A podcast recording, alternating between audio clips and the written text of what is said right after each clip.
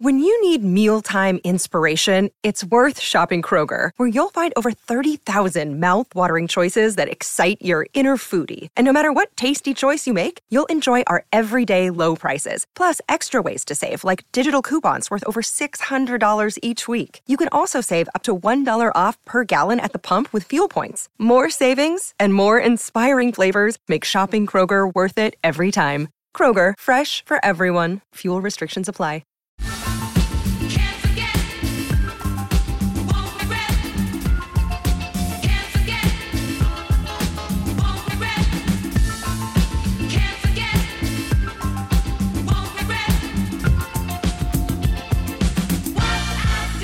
Ciao Emiliano, questa è la seconda puntata dell'anno del 2024 di PVC, podcast di materiali eh, per fare dischi. No, beh, così sembra che tipo un podcast appunto dei materiali, tipo sai, il podcast sugli infissi. Esatto. Eccoci qui, PVC, un podcast, un podcast sugli infissi, tutto quello che c'è da sapere per rifarsi le finestre delle case. Quello- Qui con me c'è Daniele, e carpentiere, io sono Emiliano. Quello è il mio sogno. Anche il mio, Sapere così bene di una cosa, pratica però, che poi puoi, eh, saperla fare. soprattutto. puoi trasmettere. Anche se devo dire, io sono un grande fan dei tutorial di come si fanno le cose. eh. Devo dire che mi sembra di capire che anche lì ci sono divergenze di opinioni. Appunto, dici, vabbè, allora si può fare tutto, ognuno fa come cazzo gli pare. Che è un po' la chiave per, per valutare no, diciamo, l'epoca in cui stiamo vivendo. Ognuno fa un po' come cazzo gli pare. Sì, mm, sì, forse un po' troppo questo. Sì, Forse... fo- forse un po' troppo, forse, forse non si torna più indietro. Forse no.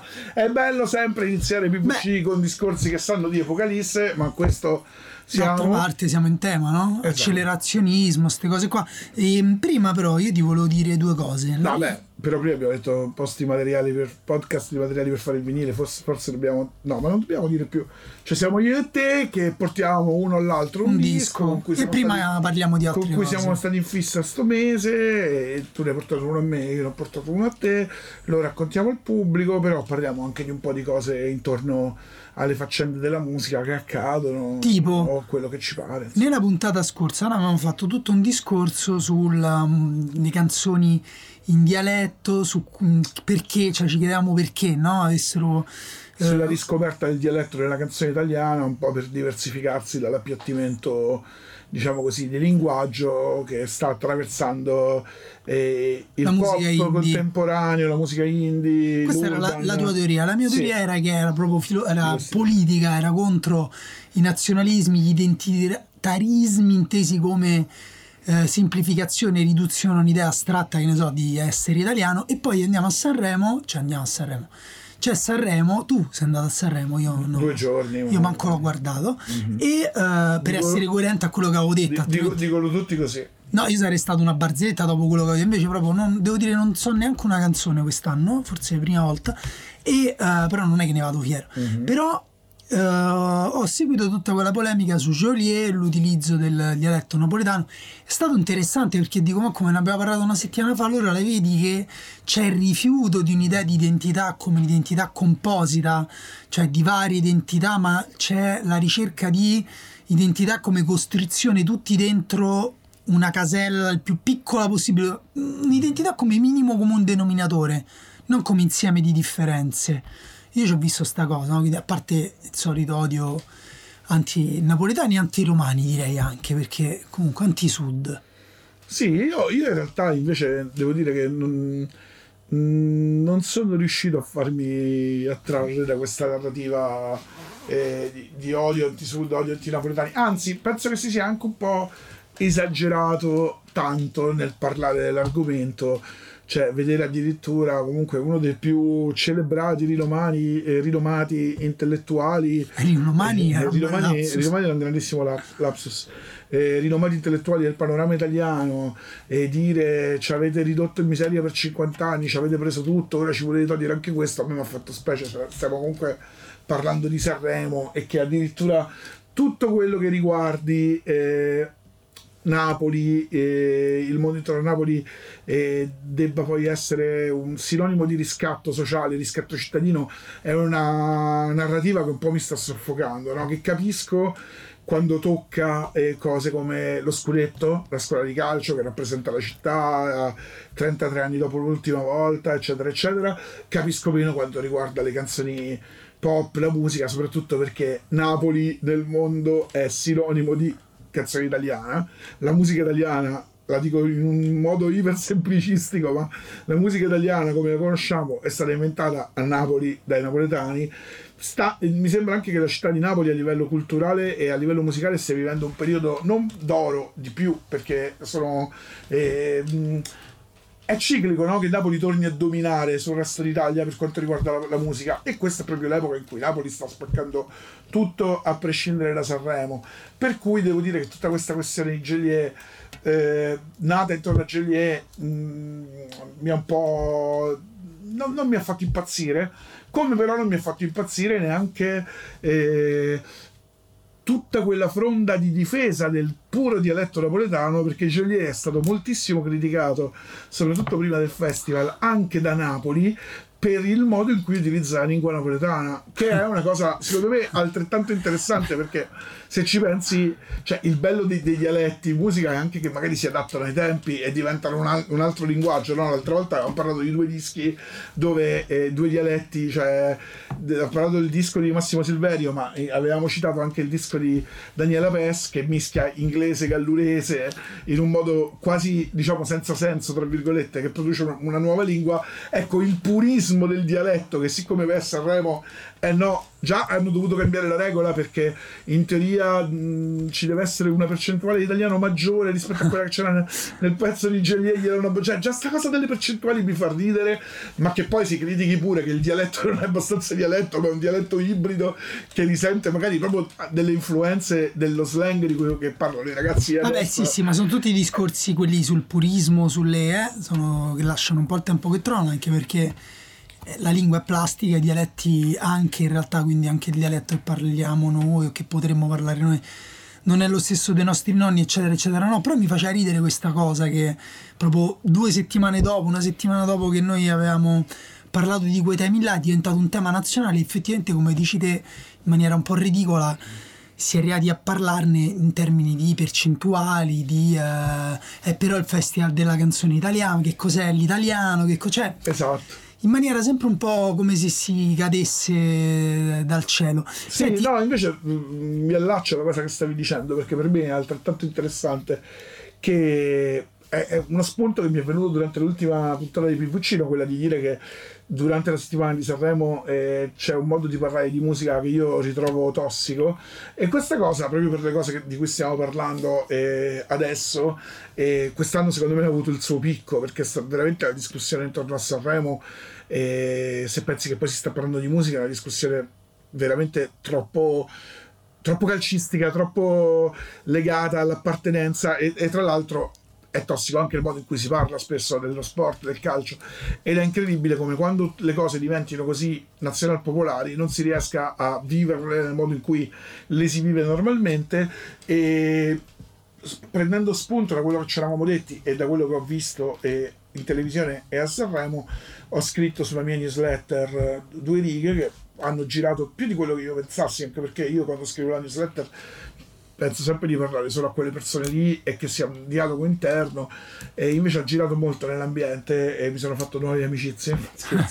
No ho girato molto nell'ambiente però da lì è partita effettivamente per caso una discussione perché pochissimi giorni dopo il festival San Giovanni che al festival ha partecipato ha annunciato di annu- annullare i suoi concerti bloccare l'uscita del disco e fermarsi un po' dicendo proprio ho la depressione non ce la faccio e la maniera ipercompetitiva in cui viene gestita la carriera di un ragazzo che comunque è diventato famoso grazie a un talent, talent a 17 anni e ne ha appena fatti 21 e è senza senso e quindi lui ha detto non ce la faccio più chiedo scusa a tutti vabbè, in questo anche ricalca un po' le narrazioni sportive. no? Esatto, e ultimi infatti per quello io la cosa che volevo toccare con te, visto che comunque tu che ti occupi tanto di sport, e negli ultimi anni il racconto sul, eh, diciamo così, sulle difficoltà dal punto di vista mentale è diventato un racconto eh, cardine dello sport a cui però ancora non ci si è abituati. no? Mi ricordo tutto il caso di eh, Ilicic. Ilicic durante il Covid, il modo in cui veniva narrata questa,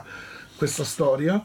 E è interessante che questo sta succedendo nella musica perché esattamente dopo San Giovanni eh, altri artisti sono intervenuti, tra cui Gamon che ha scritto un post proprio su un po' riallacciandosi a quello che avevo detto io, un- sull'ossessione dei numeri, i numeri imposti al pubblico che creano appunto una situazione di eh, una situazione che costringe gli artisti a dover essere sempre attivi, sempre alla pace, sempre a dover overperformare. E, però insomma sta succedendo una cosa, cioè si sta parlando di una cosa che nel mondo della musica è sempre un po' travolto da lustrini e anche da luoghi comuni, non arrivo a sesso, droghe rock and roll, ma quasi, e era assolutamente considerato tabù. Ma eh, sì, tra l'altro sai, questa cosa si collega un pochino a uno dei temi di questa puntata, cioè il disco che porto io, però eh, vogliamo parlarne prima oppure vogliamo, a questo punto vogliamo tenercelo per dopo il disco di Kanye West? Perché io volevo sapere che ne pensavi te, perché appunto le due cose di cui ho detto con Emiliano dobbiamo parlare di, vabbè, com'è andato Sanremo appunto, eh, e eh, poi il disco di, di Kanye che che è uscito nel frattempo, è uscito da poco. E non solo, Kanye poi è pure venuto qui a presentarlo, che è una cosa no, abbastanza incredibile. Eh, ma vabbè, questo amore Eh. per l'Italia di Kanye, non lo so, è come l'amore di Luis C.K. quando venne a fare uno per gli spettacoli. Eh. No, no, no, vabbè, lui sta facendo proprio un tour europeo perché ha annunciato anche Parigi dopo le due date in Italia, quindi in questo momento lui sta facendo queste presentazioni in Europa che tra l'altro sono anche strane perché eh, i listening party che fa lui hanno un senso prima che il disco esca e un meno senso dopo che il disco, soprattutto visti i prezzi inverecondi no, qui vengono venduti, meno senso dopo che il disco è uscito come in questo caso, quindi è un, un po', un po' strana come cosa. Si sa che lui comunque da quando diciamo per le ovvie ragioni che conosciamo, eh, diciamo post dichiarazioni eh, eh, che hanno sfiorato e, e abbracciato l'antisemitismo, eh, dette sempre con quel modo lì assolutamente ridicolo, idiota e cazzone che è lui per provocare. Eh, però dopo quei fatti lì i, i contratti con diciamo, le aziende di moda eh, con cui lavorava sono stati tutti buttati quindi lui è, to- tornato indipendente anche discograficamente e si è letteralmente comprato una maglieria a Prato per poter produrre le sue, le sue cose quindi l'Italia è diventato proprio il suo quartier generale una parte dei suoi quartier generali lavorativi. Forse la cosa che ci dobbiamo chiedere Daniele che fa un po' ridere è che in questo momento i suoi quartieri generali sono l'Italia, Riyadh. Cioè che cosa abbiamo in comune? Cosa c'è in comune in questi posti? Forse dei governi discutibili è la domanda che mi viene da dire o- o il fatto che cose che in alcune parti del mondo occidentale non sono più accettate qui invece valgono tutte se dimentichiamo tutto noi per primi perché cioè in America è partito un dibattito scatenato da Anthony Fantano, The Needle Drop, eh, tanto considerato unico critico musicale rilevante della generazione Z eh, o per la generazione Z. ehm, Che è uno youtuber fondamentalmente, se non lo seguite, The Needle Sì. Drop, mettete su YouTube, fa Esatto. 100 review al giorno di qualsiasi disco, se voi probabilmente fate un rutto abbastanza forte fuori dalla vostra finestra, lui ve lo recensisce. Esatto, e lui ha fatto un, un contenuto eh, di 8 minuti per dire che il disco di Kanye West non andava recensito per via delle, diciamo, delle questioni Però appunto... poi ha fatto pure una live reaction lunga quanto anzi più lunga del disco. Ma infatti le cose, le cose che non capisco è... Vabbè, questa è la riflessione sul mondo eh, che viviamo, no? Per cui si dice no, di questa persona non si deve parlare, bisogna un po' cancellare lo spazio. eh, No, che- questo sì, non, che- lo, di- non lo diciamo noi. che- no, non noi, no, non noi, però è un po' quello che si dice, è, è- un po' quello che diceva eh, Anthony Fantano nel suo video, però nel farlo si produce un contenuto di 10 minuti, poi un altro contenuto certo 20 super virali però lui dice una cosa secondo me mh, mh, cioè che in parte ha le sue ragioni cioè lui Certo. dice si dice di separare l'artista dalla vita fondamentalmente l'opera dal- dall'artista anzi In E questo caso è molto difficile. perché, ma perché? Perché Kanye eh, porta la sua vita nell'opera, cioè nel senso parla della sua. è un commento continuo alle vicende che riguardano la sua vita e che eh, riguardano noi, perché tutto quello che riguarda la sua vita è conosciuto da noi, vabbè, dal fatto che rappa la figlia eh, in quella che forse è pure la traccia più riuscita, una delle tracce più riuscite. Sì. E il fatto, il fatto che mh, lui appunto quelle, quelle dichiarazioni antisemite eh, di cui parli te le, le- le rivendica all'interno del disco, si è scusato, poi le rivendica, poi è... Sì, in realtà, in realtà neanche se- le rivendica, ci gioca nel modo suo scemo di cioè a un certo punto dice non è antisemitismo, una preferenza. Perché sì, comunque non è la- la- razzismo, è una preferenza. Eh, dice. perché la, cerca di giocarla sempre sul discorso. Però poi dice genio, bipola- no, bipolare, antisemita, ma sono ancora Ma il sono re. ancora re, lì, sì. essendo, trattandosi di un disco rap in cui appunto si fa, come dire, si, fanno si fa il gradasso, eh, cioè non la posso vedere come una uni- un'autoironia, no? La vedo come una. Però al di là di questo. Possiamo raccontare che abbiamo mandato un messaggio tipo poco dopo che era uscito il disco, eh, ipercal- cioè proprio nel momento più caldo mi ha detto una bomba e un secondo dopo "Mm, sto sentendo i testi. No, poi, poi ho letto i testi, no, eh, allora, ma il problema dei testi appunto è quello, il fatto che nel rap il problema è che i testi sono una parte centrale perché ehm, appunto fondamentalmente questa è musica in cui parlano, cioè parlano, parlano della vita quotidiana, è nato il gangsta rap, è nato perché parlava della vita difficile dei ghetti, no? Poi adesso è diventato, come dire, mi scopo la tua donna, mi compro No, nel, discorso, nel discorso di Kanye, per esempio, è interessante il fatto che lui, quando è emerso come rapper, e vabbè, bel Oltretutto sì, era particolare, certo. Eh, era particolare- nerd, la- eh, questo lo rivendica pure, pure in certo, questo disco. hai, hai put nerd Ho messo i nerd nella mappa, certo. Esatto, eh, non parlava delle cose di cui parlavano tutti, nel frattempo la sua vita è cambiata, lui continua a parlare delle cose che toccano lui, che sono cose che effettivamente però in alcuni casi cioè, sicuramente riducono la possibilità di empatizzazione col personaggio, questo è chiaro. Poi lui gioca a dire sempre tutto il contrario di tutto, perché come dice eh, non, non sono razzista da preferenza, e come dice invece sono... Eh, com'è, com'era la frase che hai detto prima? Non me la ricordo. Antisemita, bipolare, ma sono bipolare, il antisemita, ma sono ancora il re. Poi dice però anche eh, non, sono, non, c'ho- non sono contro gli ebrei perché i neri sono ebrei. C'è un altro pezzo in cui dice questa Sì, cosa. dice anche come faccia a essere antisemita se mi sono appena scopato un'ebrea. Però, cioè, queste sono poche cose, tra l'altro, secondo me. Cioè, non è. Per me la cosa sbagliata di. come si chiama? The Needle Drop, il nome vero? di- Sì, Anthony Fantano. Anthony Fantano, è che in realtà questo è un disco in cui questo tipo di cose qui è veramente eh, cioè sono piccole rispetto alla grandezza del disco però comunque il disco secondo me non suona anche proprio le sue liriche non sono eh, cioè non mi tornano comunque anche nelle parti in cui Allora, secondo me, secondo gioca me, fa secondo altre me, cose. se vogliamo fare quelli che parlano solo di musica, ed è appunto difficile con, con il disco di Kanye, secondo me Kanye West, del modo proprio in cui fa i dischi, ha sempre una marcia in più che emerge anche in alcune tracce di questo disco, nel senso che comunque è uno che ha una visione molto particolare di come, fa, di come si fa la musica, che è veramente sua e che poi è stata provata a essere ricalcata da tantissimi, ma quando la fa lui l'asticella si alza sempre un po', secondo me, e in alcuni casi succede anche in questo disco.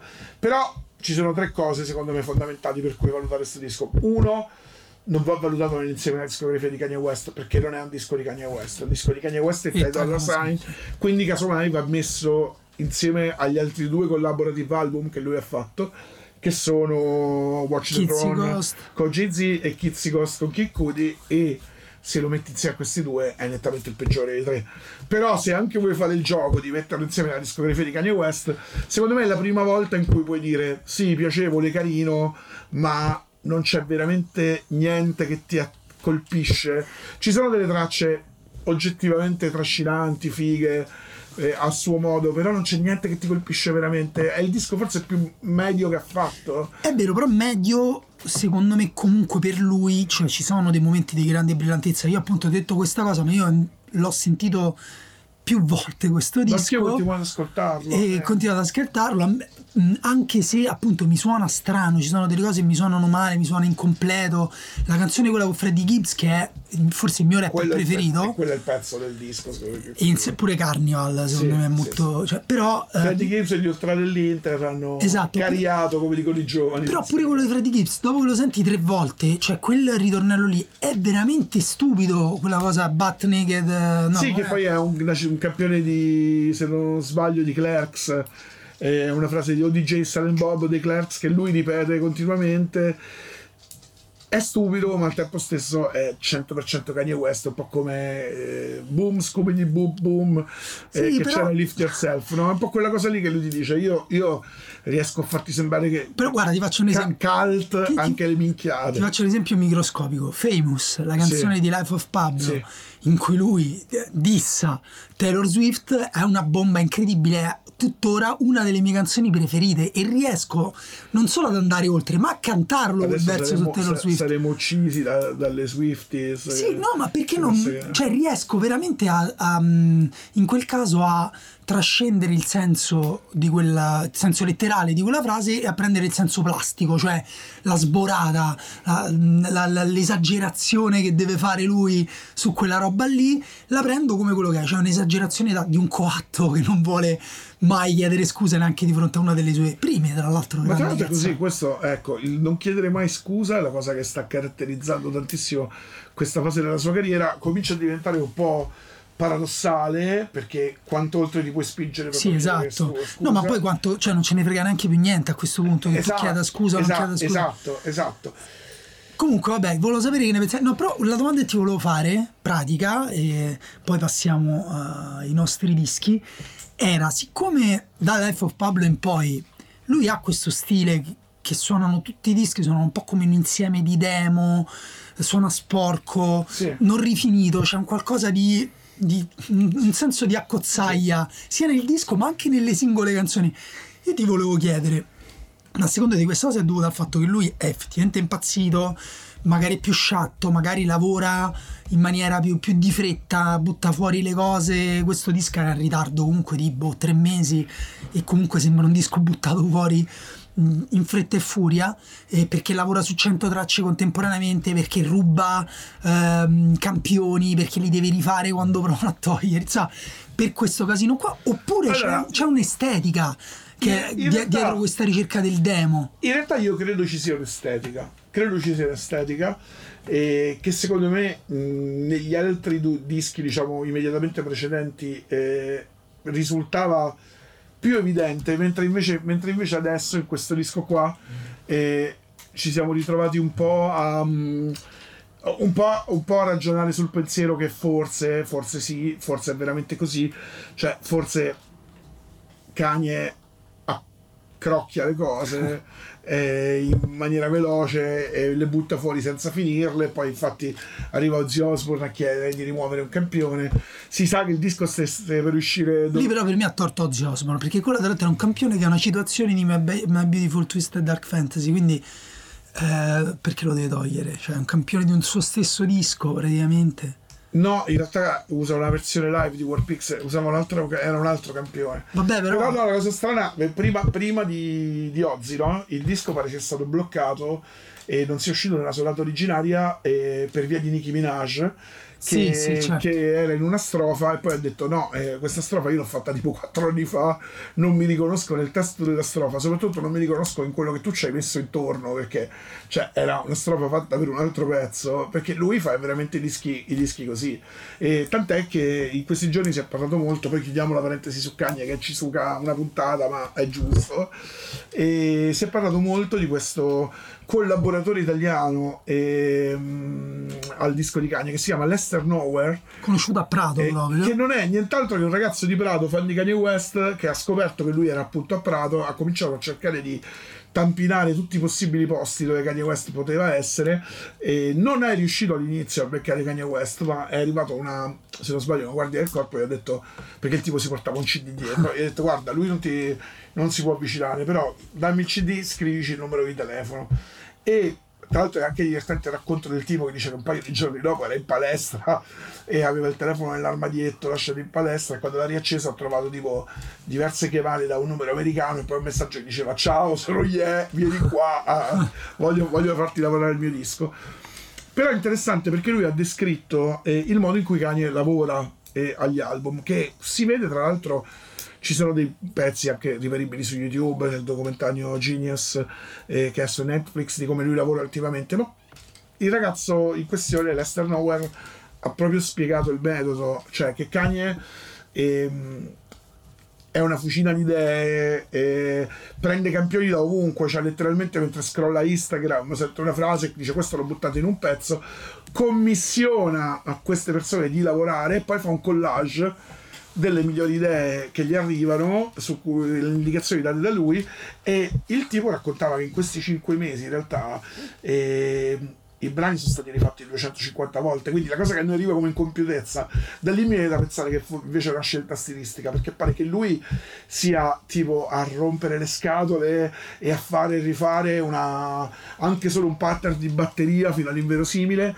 E l'altra cosa che diceva eh, Lester Nowhere è che poi però c'è comunque tanto spazio dato al caos e al caso, perché lui stesso dice io ho scoperto dal listening party di New York il giorno prima che usciva il disco che il mio beat che tra l'altro alla fine non è neanche come l'abbiamo lavorato ma letteralmente come l'aveva preso dal mio disco ho scoperto che il mio beat e, e che il pezzo uh, con il mio beat era nella scaletta dell'album solo perché a un certo punto l'ho sentito suonare dall'impianto del listening party nessuno mi aveva detto niente e così tutti quelli che lavorano con lui. Cioè non sai mai cosa può, cosa può succedere. mi ricorda un po' una cosa che ha detto un autore, un consigliere di Elon Musk che aveva detto che lui scriveva delle cose lunghissime, tipo dei discorsi interi, e poi Elon Musk prendeva quello che voleva e lo portava dove voleva, magari in un altro discorso, magari si prendeva il titolo oppure la retorica del titolo, però questa cosa del prendere, faccio il collegamento, Ci eh? siamo, ci siamo. Infatti, guarda, Questa- quando, quando hai detto Elon Musk prendeva, ho detto dai che ci siamo. questa cosa del prendere dove si vuole, del mm, modificare, del fare proprio,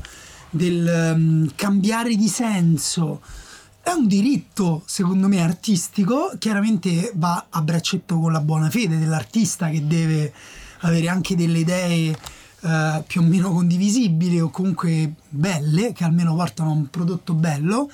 Ehm, e in questo caso appunto si collega all'artista che ho portato io, eh, che è semplicemente uno dei boh, tre miei artisti preferiti in assoluto, diciamo J. Dilla, e di J. Dilla ho già parlato, eh, poi che ne so, diciamo Albert Tyler, di Albert Tyler ho già parlato, Chi manca? Manca Burial, e, Burial però appunto la scusa per parlare di Burial eh, artista eh, come musicista come ti vorrei definirlo far la ho detto pure, io ho fatto partire. ti ho fatto partire la nuova traccia. Ha fatto un, un disco nuovo, cioè diciamo due tracce nuove. mm, pubblicate da una nuova etichetta tra l'altro lui ha sempre pubblicato con l'Hyperdub l'Hyperdub, sì. ehm, che è un'etichetta di, di- di Londra eh, che appunto faceva dubstep lui è sempre stato più o meno riconosciuto nel dub poi ha fatto eh, l'ultimo disco precedente a questo comunque di boh, tipo due anni fa era mm, un disco praticamente ambient Sì. senza percussioni e invece è uscita questa traccia che sentite in sottofondo che riproduce un po' delle durezze eh, secondo me anche più duro delle sue prime cose più dritto più, ehm, più sincero Beh, forse secondo me è anche molto, molto, molto, molto, molto, molto, molto improntato sul recupero di un'estetica rave di fine anni 80, primi 90, che è un po' il sound dietro tutto il concept Sì. di questo nuovo EP. Sì, e che è proprio l'estetica rave, ma proprio l'idea di rave proprio alla base della musica di Burial. Infatti, ehm, appunto, io ho portato qui davanti a me un libro di Mark Fisher pubblicato da Minimum Fax, che è Spettri della mia vita, in cui dentro c'è un'intervista a Burial e eh, un saggetto, un articolo che lui ha scritto in occasione del primo disco di Burial, omonimo, Burial. Ehm, Burial ha pubblicato relativamente poco, ha pubblicato appunto il primo disco omonimo con varie tracce, si trovano già su YouTube, insomma in rete varie. Poi ha pubblicato eh, Untrue. mh, Untrue, che è il mh, suo capolavoro con dentro la canzone più famosa in assoluto Burial, Archangel, di cui forse abbiamo già parlato perché era dedicata al cane morto. Sì, ed è stata poi anche campionata recentemente da Rosalia no? nel suo disco Motomami. Ok. Cioè, è diventato un brano che, pur non essendo praticamente un brano pop, ha avuto il successo dei brani pop. E. E poi ha iniziato a pubblicare una serie di singoli in realtà. Io tra l'altro No, ce l'ho volevo tutti. lasciare, volevo dire che Untrue, così, visto che abbiamo nominato Untrue, Untrue è stato riconosciuto da, se non sbaglio, da Simon Reynolds, e che ha poi citato proprio quel saggio sul primo disco che aveva ripreso Mark Fisher, che aveva scritto Mark Fisher. E Untrue è considerato da Simon Reynolds, ma io mi, mi ritrovo molto d'accordo con questa definizione, l'ultimo momento della storia in cui la musica elettronica è sembrata veramente nuova. Cioè, quando ascoltavamo quel disco, eh, ormai veramente una vita fa, ehm, avevamo la tentazione di stare ad ascoltare una cosa che non avevamo ascoltato prima. Cioè, i primi due dischi di Burial sono uno del 2005 e uno del 2007, se non ricordo male, e pensavamo veramente che quella fosse un grande cambiamento della musica elettronica, che poi non ha avuto più cambiamenti. Cioè, ci sono state delle ondate, sono successe cose, ma niente di così importante, epocale, unico e irreversibile come è stato secondo me il lavoro di Burial su quei due dischi. L'altra cosa a cui mi aggiungo, te dici a pubblicare relati- relativamente poco, in realtà no. Burial, eh, in un modo in cui non se ne è accorto di, fatto nessuno, perché non comunica e non lo vuole dire, no? E questo è bello, ha cambiato il modo di, di pubblicare la musica, nel senso ha proprio stravolto le sue modalità di pubblicare la musica e si è completamente allontanato dal concetto di album e ha pubblicato una valanga negli ultimi 15 anni ormai di EP in vinile e, mm, alcuni con poche tracce, alcune con tante tracce, alcune con tracce lunghissime che poi sono state tutte raccolte se non sbaglio alcune, cioè quelle fino al 2019. quelle fino al 2019 sono state appunto raccolte in una raccolta di quel decennio e poi Forse, che forse è il mio disco preferito di Burial. Ma io ti dirò di più, secondo me è, è uno dei dischi più importanti del decennio 2010-2020, perché Burial ha veramente sempre avuto la capacità di anticipare il futuro, che lo so che è una, questa è una, una frase molto retorica, e anticipare il futuro pescando però e grattando tantissimo nel passato, che è un po' però...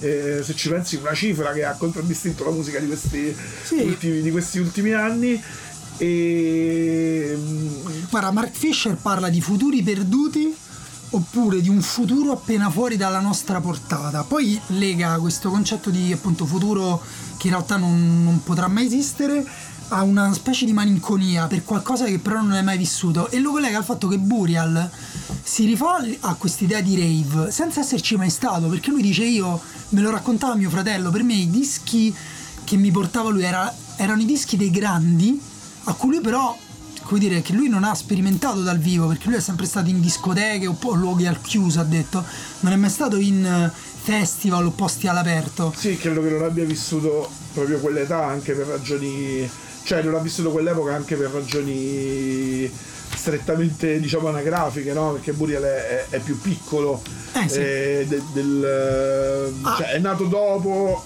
cioè, eh, c'era già ma diciamo non aveva l'età per potersi vivere l'esperienza della rave culture di cui poi lui con la sua musica in qualche modo è stato una specie di come posso dire ha tenuto viva la torcia e pur trasportando quelle sonorità in un altro mondo no Eh, Sì, è un po', un po' come se fosse una musica per il funerale del rave stesso, Sì, no? esatto. cioè per la fine di un'epoca, però... oppure, eh, oppure eh, un rave in una casa infestata Esatto, allora, a me appunto qui si sentono tante voci, la cosa che abbiamo detto prima di prendere e distorcere, pure alla fa al punto che prende una voce da YouTube femminile, la distorce facendola sembrare una voce maschile. tra l'altro questo legame con Kanye West di cui parlavamo prima Esatto, molto evidente sì, e sì. che probabilmente anche Kanye West ha preso da qui Forse sì, va, valla a sapere. E ehm, Burial, l'altra cosa interessante è che secondo me anche questa si lega a Kanye o comunque al, appunto all'attualità, ma Burial è incredibilmente attuale, cioè forse è l'artista, il musicista più rilevante della nostra contemporaneità, anche se se ne parla pochissimo.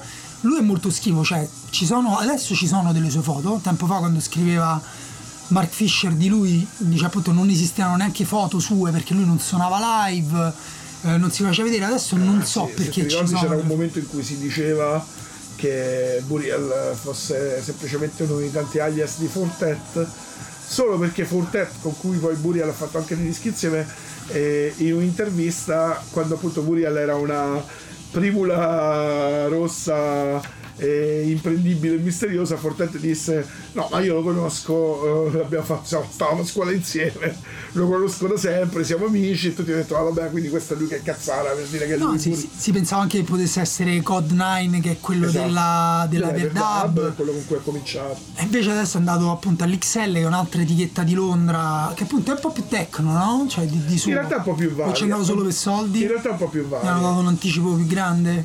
Questo non lo so, sono fatti i suoi.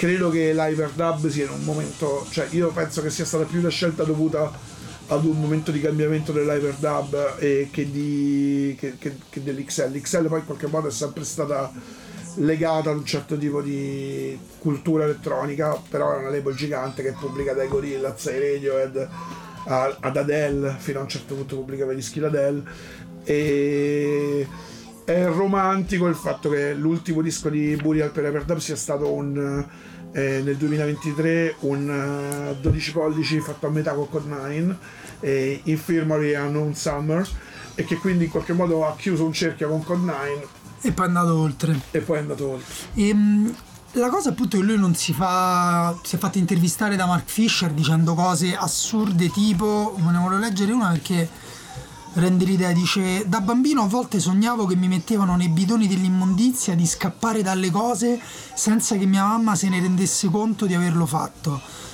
Perciò mi trovo dentro un sacco di plastica nera di fronte a un edificio e ascolto la pioggia che ci picchia sopra, ma è una sensazione positiva e ho solo voglia di dormire. Poi verrà un camion e mi porterà via. Però ecco, no, eh, la cosa bella è che questa, quando mh, c'è una musica così autentica, eh, a parte come dice sempre Buria nella sua intervista, eh, rimpiangendo i tempi passati, dice un tempo la cosa importante dei rave, per esempio, erano eh, le canzoni, c'era gente che faceva il viaggio, che si sobbarcava le fatiche, faceva quella vita là per sentire quella musica. E lui dice quando una musica è importante si intreccia alla tua vita, cioè non ne puoi fare a meno. E l'altra cosa secondo me succede è che quella musica che si intreccia alla tua vita diventa una metafora di, di qualsiasi cosa tu voglia. Io nella sua batteria, che è una delle cose che ha fatto più parlare, no? perché il suo uso eh, asimmetrico della batteria, lui dice che eh, capisce di aver fatto un buon giro di, di bassi quando eh, riconosce visivamente l'onda sullo schermo del computer e allora sente il suono, lui lo associa a, allo s- come si dice, gli zoccoli dei cavalli, insomma. A me invece fa venire in mente un cuore in preda alla tachicardia, per dire, perché appunto è un... E questa cosa però paradossalmente è come se risintonizzasse il tuo cuore su una frequenza tranquillizzante, cioè più normale, proprio mh, come se fosse una messa in forma di angosce latenti, che però nel momento in cui le vedi lì, e questo pure è un po' lo scopo dell'arte, un pochino ti tranquillizzano, cioè le, le- le esternalizzi, le vedi fuori, le riconosci. Mm, appunto, puoi anche farci una cosa bella con quelle eh, cose là, non che vadano esaltate, eh. Che- però ecco, però la cosa del non farsi vedere, secondo me è interessante perché appunto lui dice io non sto su internet, non, non faccio eh, perché internet è come fare entrare le persone nella tua testa, dargli via libera, che è un po' quello secondo me ha fatto impazzire Kanye West, questa continua ricerca del dialogo con tutti e tutti finché oltretutto diventi tu fondamentalmente a parlare da solo perché non Esatto. puoi parlare con tutti. Certo. Quindi secondo me si ricollega anche in questo modo, cioè Burial è anche un po' l'antidoto di Kanye in questo senso. Sì, sì, ma mi, mi viene anche da pensare alla famosa, perché ne abbiamo già parlato lungamente, intervista di Andre 3000, qua- che adesso sta andando in tour con, con, col Col Ciufolo, Ciufolo. Ciufolo, sì, sì, è il Ciufolo Tour USA e, e lui aveva proprio detto che eh, questa roba di tipo venire raccontato come quello con i vestiti più fighi della scena, di avere i paparazzi sotto casa quando usciva con suo figlio e quindi dover pensare a vivere, ad affrontare la vita nonostante questo, o comunque a far diventare questa cosa parte della sua vita, è la roba che lo aveva fatto scapocciare, cioè che a un certo punto l'aveva distaccato dalla realtà e lui si è distaccato diciamo dal mondo del rap proprio per ritrovare quel contatto con la realtà e con la normalità. E adesso dice io esco, sto continuamente in giro per i cazzi miei, la gente mi riconosce però non mi faccio più limitare dal dover eh, essere uno che deve avere appunto un dialogo con tutti, che deve parlare con tutti, che deve eh, essere disponibile a- a- ad essere condiviso da tutti perché faccio musica che in qualche modo è visibile. Esatto. E, la cosa, l'ultima cosa che voglio dire su Burial è che io non ho, mia sorella si sentiva mm, coso, come si chiama? Barbarossa, Luca Barbarossa, con cui tra l'altro ho giocato anche a calcio e mi ha dato una gomitata mentre gli stavo dicendo lo sai che mia sorella è una tua grande e bam, gomitata per arrivare sulla palla e ehm, però anche io in parte Tra l'altro mi fa ridere che dici Barbarossa perché sono stato da lui poche, un po' di volte nelle ultime settimane. E sono stato da lui un po' di volte nelle ultime settimane perché lui conduce questo programma no, su Radio 2 che si chiama Radio 2 Social Club e dove invita musicisti anche insomma non proprio eh, diciamo così pop commerciali a esibirsi dal vivo e non lo so mentre lo guardavo pensavo questo programma fra vent'anni lo farà Tommaso Paradiso. Quindi così volevo dire. Ecco, ehm, però appunto io sono stato a una specie di, di, di rave, però in, realtà c'erano i musicisti della Warp con una persona che mi spingeva un sacco di quella musica là. E ti posso dire qual è il mio riferimento di questa fase di Burial? Eh, guarda, se, tu, tu- se se vuoi prova a metterlo al volo, è una traccia in particolare che è una delle tracce più dure che io mi ricordo appunto eh, di aver sentito in quegli anni che è di un gruppo che si chiamano Somatic Responses e eh, dove sta la, la traccia? E il nome della traccia è eh, Umbrella. Ah beh certo. E quindi que- quella, quella durezza là che era anche un po' la durezza di un certo Afex Twin all'inizio quando faceva analog bubble beat quindi prima di fare proprio le cose più scomposte ma faceva le cose un po' più dritte un po' più dure. Allora ti dirò che a un certo punto eh, Umbrella era diventato un classico della scena eh, e della stagione dei rave romani, tant'è che si diceva è arrivato l'ombrellaro. ah. Cioè è proprio una cosa che fa parte, diciamo, della storia della rave culture romana questa cosa, perché questa è, è una traccia assolutamente, diciamo così, eh, mitologica, no? E Somatic Response, se non, se- Responses, se non sbaglio, erano Brothers Jones e Polili. E il mondo è assolutamente quello lì, cioè quello de- de- della Reflex, di FX Twin, della, della Acid Techno. E loro sono, se non mi ricordo male, sempre rimasti nel ruolo del culto underground, cioè non sono mai diventati tipo cioè, giganti.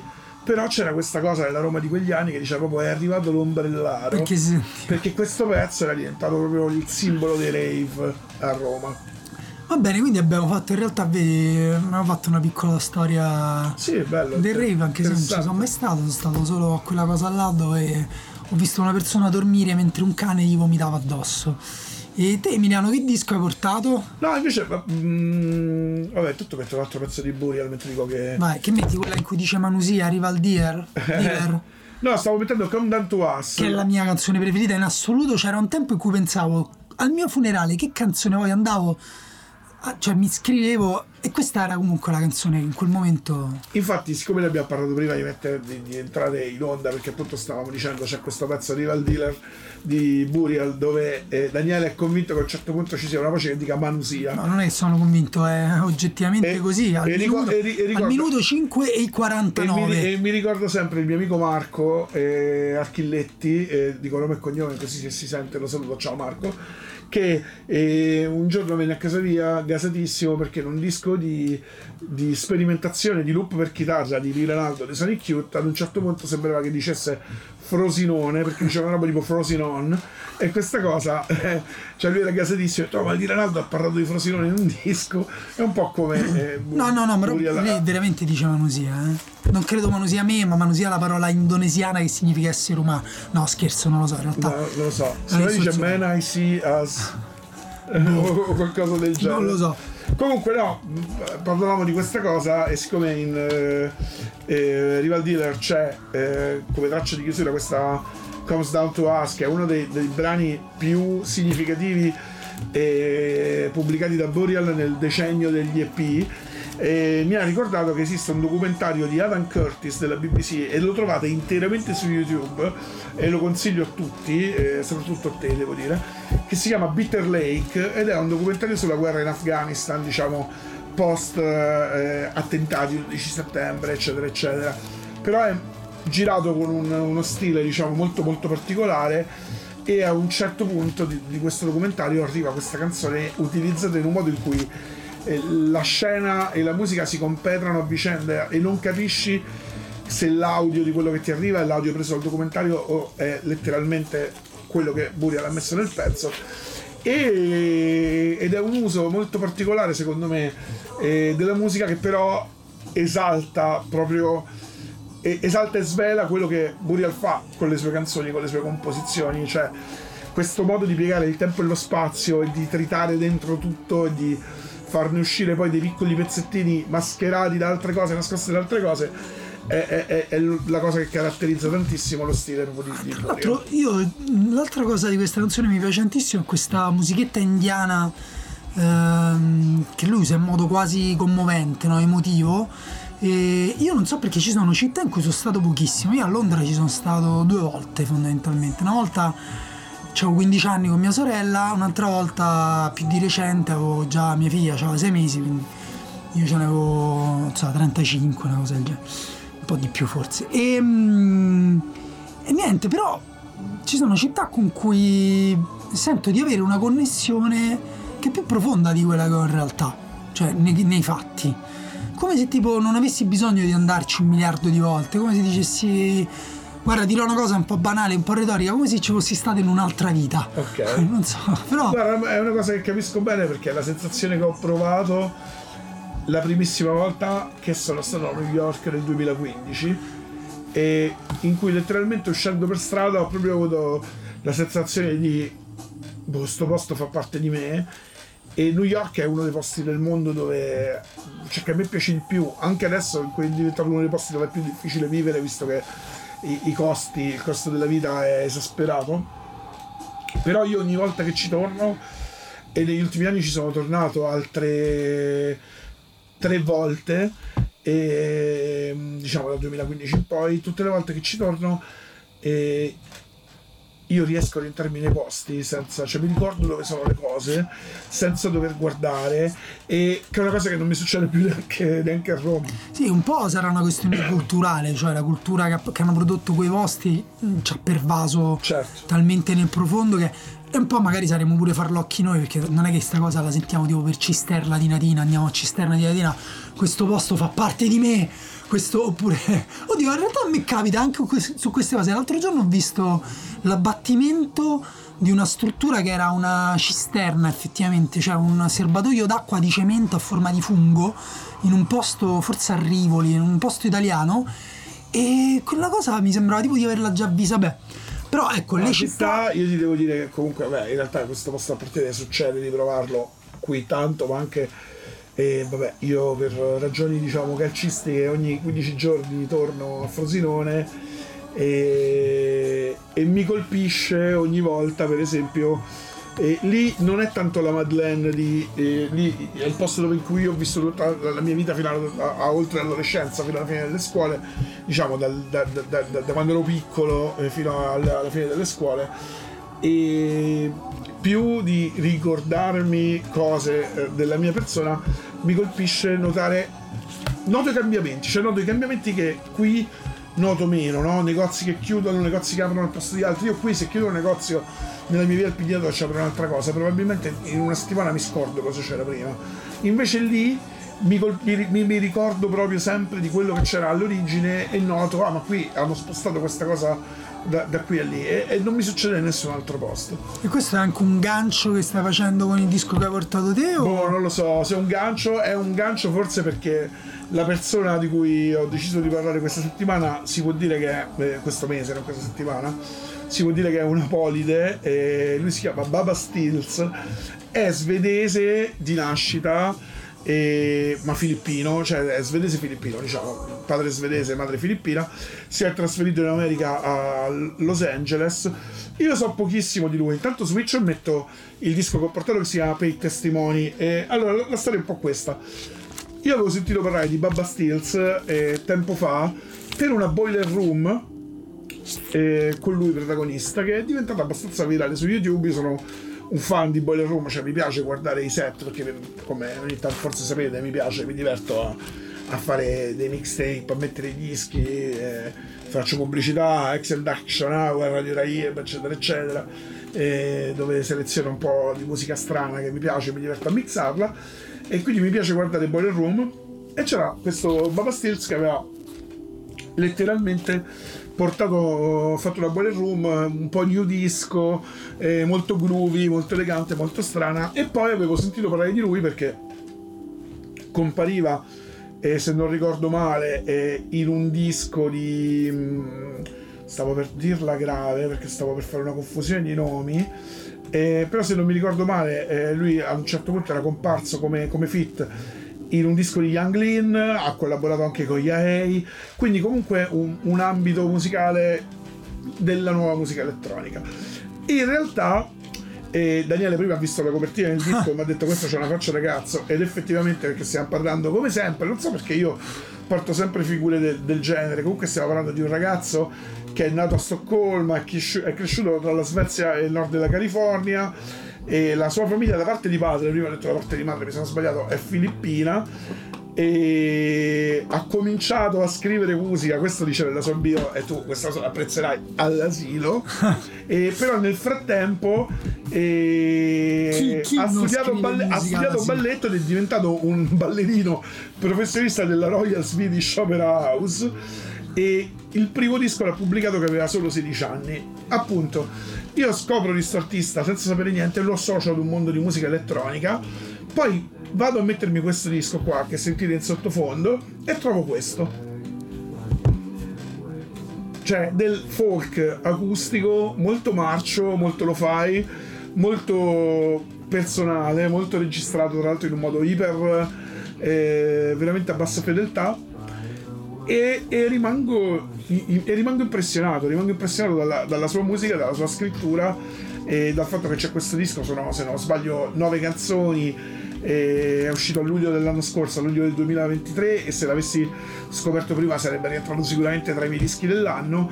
E mm, insomma mi, mi colpisce proprio il suo approccio, il suo modo di fare, il suo essere così tra virgolette eh, orgogliosamente piccolo nel fare una musica quasi senza pretese, molto personale, e che un po' cozza proprio quella sua immagine da modello, ballerino, eh, apprezzato nella scena elettronica, eccetera, eccetera. No, proprio l'antitesi eh, di quello che lui sembra dover essere, oppure ne è la totale esaltazione, perché l'altro pensiero che ho avuto è quello che comunque queste canzoni qua per me si portano qualcosa, e ritorniamo a Burial, di post-rave dentro. Cioè mi sembra comunque musica che ascolti tornando a casa dopo una serata nel club, tornando a casa dopo una serata in cui hai ballato e hai sentito musica elettronica tutto il tempo e compaiono dal nulla questi brani, chitarra, voce, sintetizzatori, tutte le canzoni sembrano tipo essere affogate in un liquido amniotico, la produzione è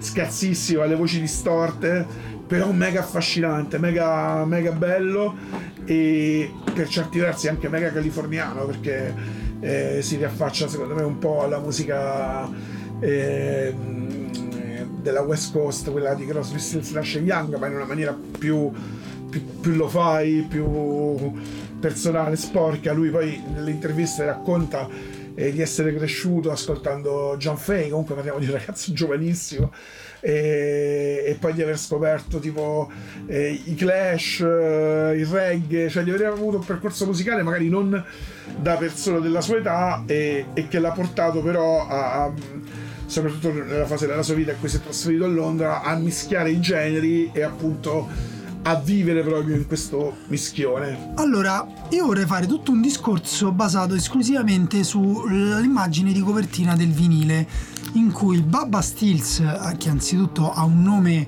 fatto per irritare, eh, guarda in camera con un cappello rosa, degli occhiali sul cappello, una felpa col cappuccio nel deserto pieno di piante grasse più alte di lui, ma non neanche troppo, ehm, spaziate direi eh, in post produzione in modo da avere un perfetto paesaggio. Però in realtà No, rispetto, no, ma scherzo, rispetto alla, alla cosa che ti ho detto prima, in realtà ho cambiato idea.